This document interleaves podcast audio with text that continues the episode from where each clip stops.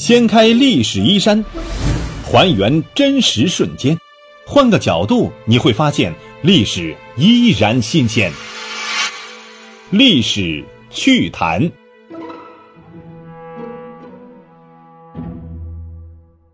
Hello，亲爱的朋友们，大家好，欢迎收听由喜马拉雅独家首播的《历史趣谈》，我是龙墨。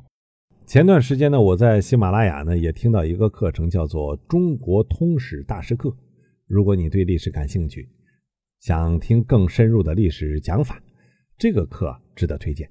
它汇集了来自清华、北大、社科院的十六位老师，都是文史学界的一流专家。像我佩服的老师，包括二里头考古队队长许宏，呃，北大历史系主任张帆，以及宋史泰斗邓小南等都在其中。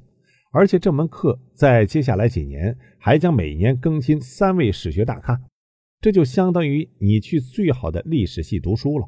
在喜马拉雅站内搜索“中国通史”就可以找到。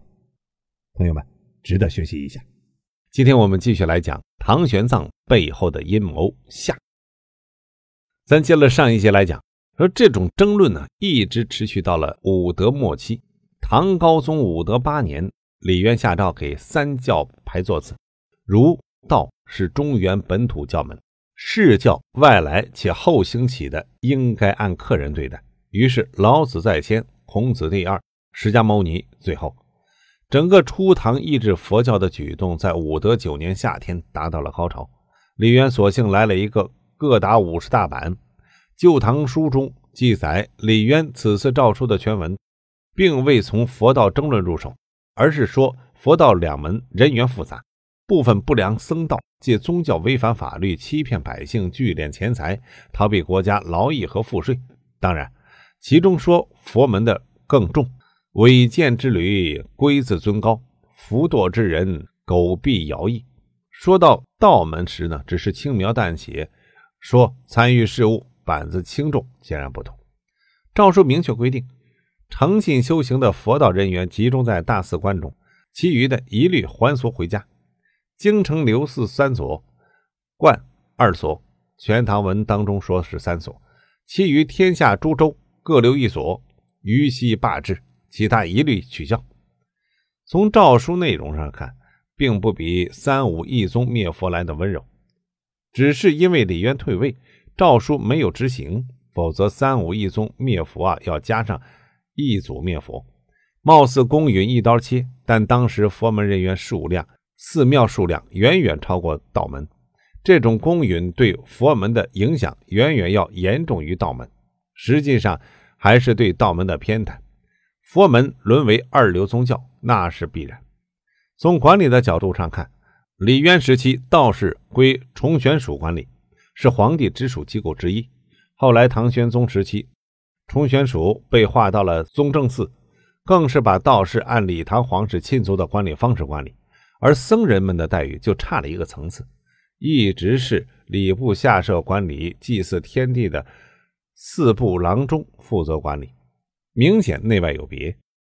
李渊的诏书是武德九年五月新四下的，玄武门之变发生在六月庚申，中间隔了一个月零几天。之后李世民即位，李渊这道诏书就被废止。《旧唐书》用“事境不行”四个字描述，这四个字的位置也很微妙，在李渊诏书的最后，下面才说玄武门之变。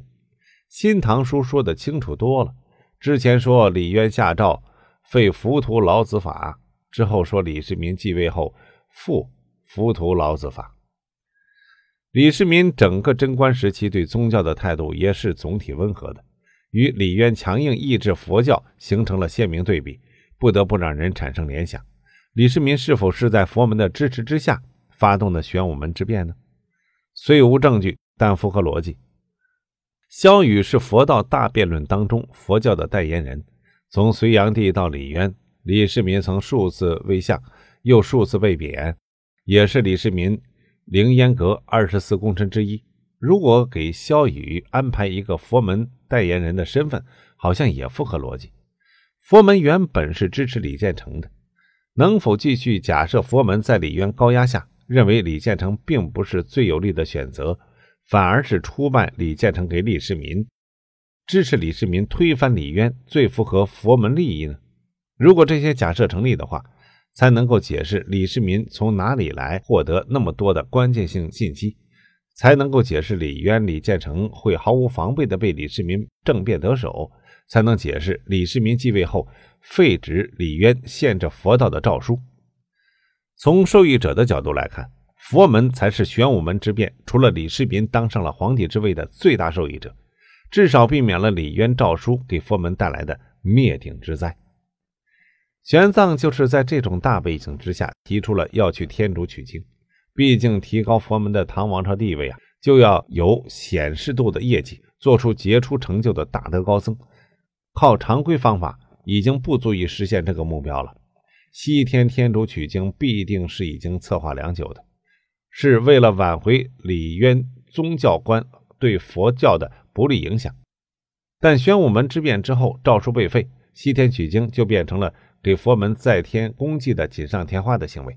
如果说玄奘真的是为了求取真经去天竺，那么佛教典籍混乱的情况已经存在了几百年了。南朝梁武帝时期怎么没有僧人做到这一点呢？隋朝隋文帝时期怎么没有僧人想到这一点？在国力雄厚、佛门昌盛的时候，不利用国家的力量去实现，反而在抑制佛教的苗头出现之后，违背国家法律偷渡到天竺？这些新弄来的贝叶经真的有那么高的一些价值吗？玄奘天竺取经是一件已经策划很久的事，是玄奘的历史使命，并没有因玄武门之变突发而发生改变。只有偏执狂才能成功，也只有玄奘这样虔诚的信徒才能完成这件伟大的成就。从贞元元年开始，玄奘先后两次向李世民申请出国护照，都被李世民拒签。玄奘无奈，只好偷渡出国。路上，李世民的捉拿玄奘的通缉令就已经发布了。有僧自玄奘欲入西番，所在州县，遗言后捉。但在一些信奉佛教的边关守将的帮助之下，玄奘化险为夷，离开了大唐边境。一边是皇帝命令，一边是军人身份，这些都不能抵消这些边关守将的宗教热情。如果说这些事情都是自发的，而非佛教在背后支持，我个人认为这是不符合逻辑的。而且，仅从这个角度来看，也要杜绝宗教在国家权力机构当中的影响。今天军人为了宗教信仰可以放过一个和尚过关，明天军人就会以同样的理由放敌军入关呢？而且，李世民为什么会禁止玄奘出国呀？是否是玄武门之变之后废除李渊禁佛诏书已经达到佛门的根本目的？这种再给佛门加声望的事情啊，违反了李世民控制佛道平衡的原则。或者说是佛门的功劳，用废李渊诏书就足以够了，不能再给佛门添加砝码了。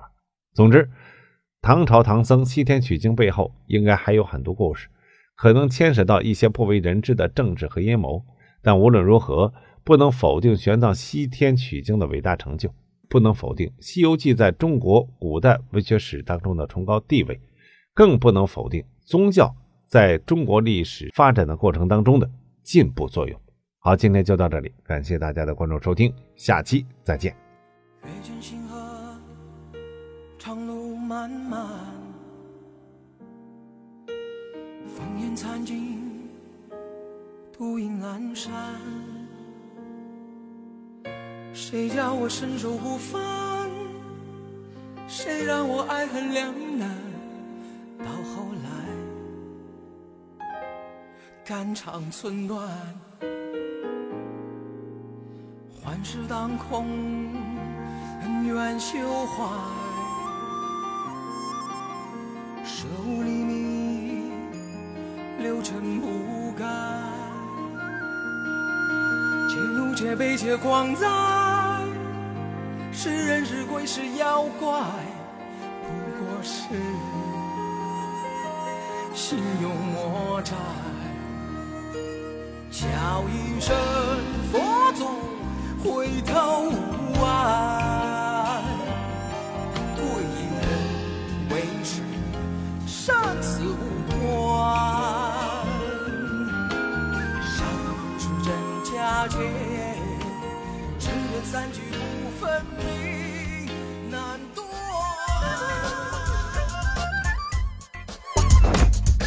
掀开历史衣衫，还原真实瞬间，换个角度你会发现历史依然新鲜。历史趣谈，主播龙墨，编辑老马，后期混音雨林狼。感谢您的关注收听，咱们下期再见。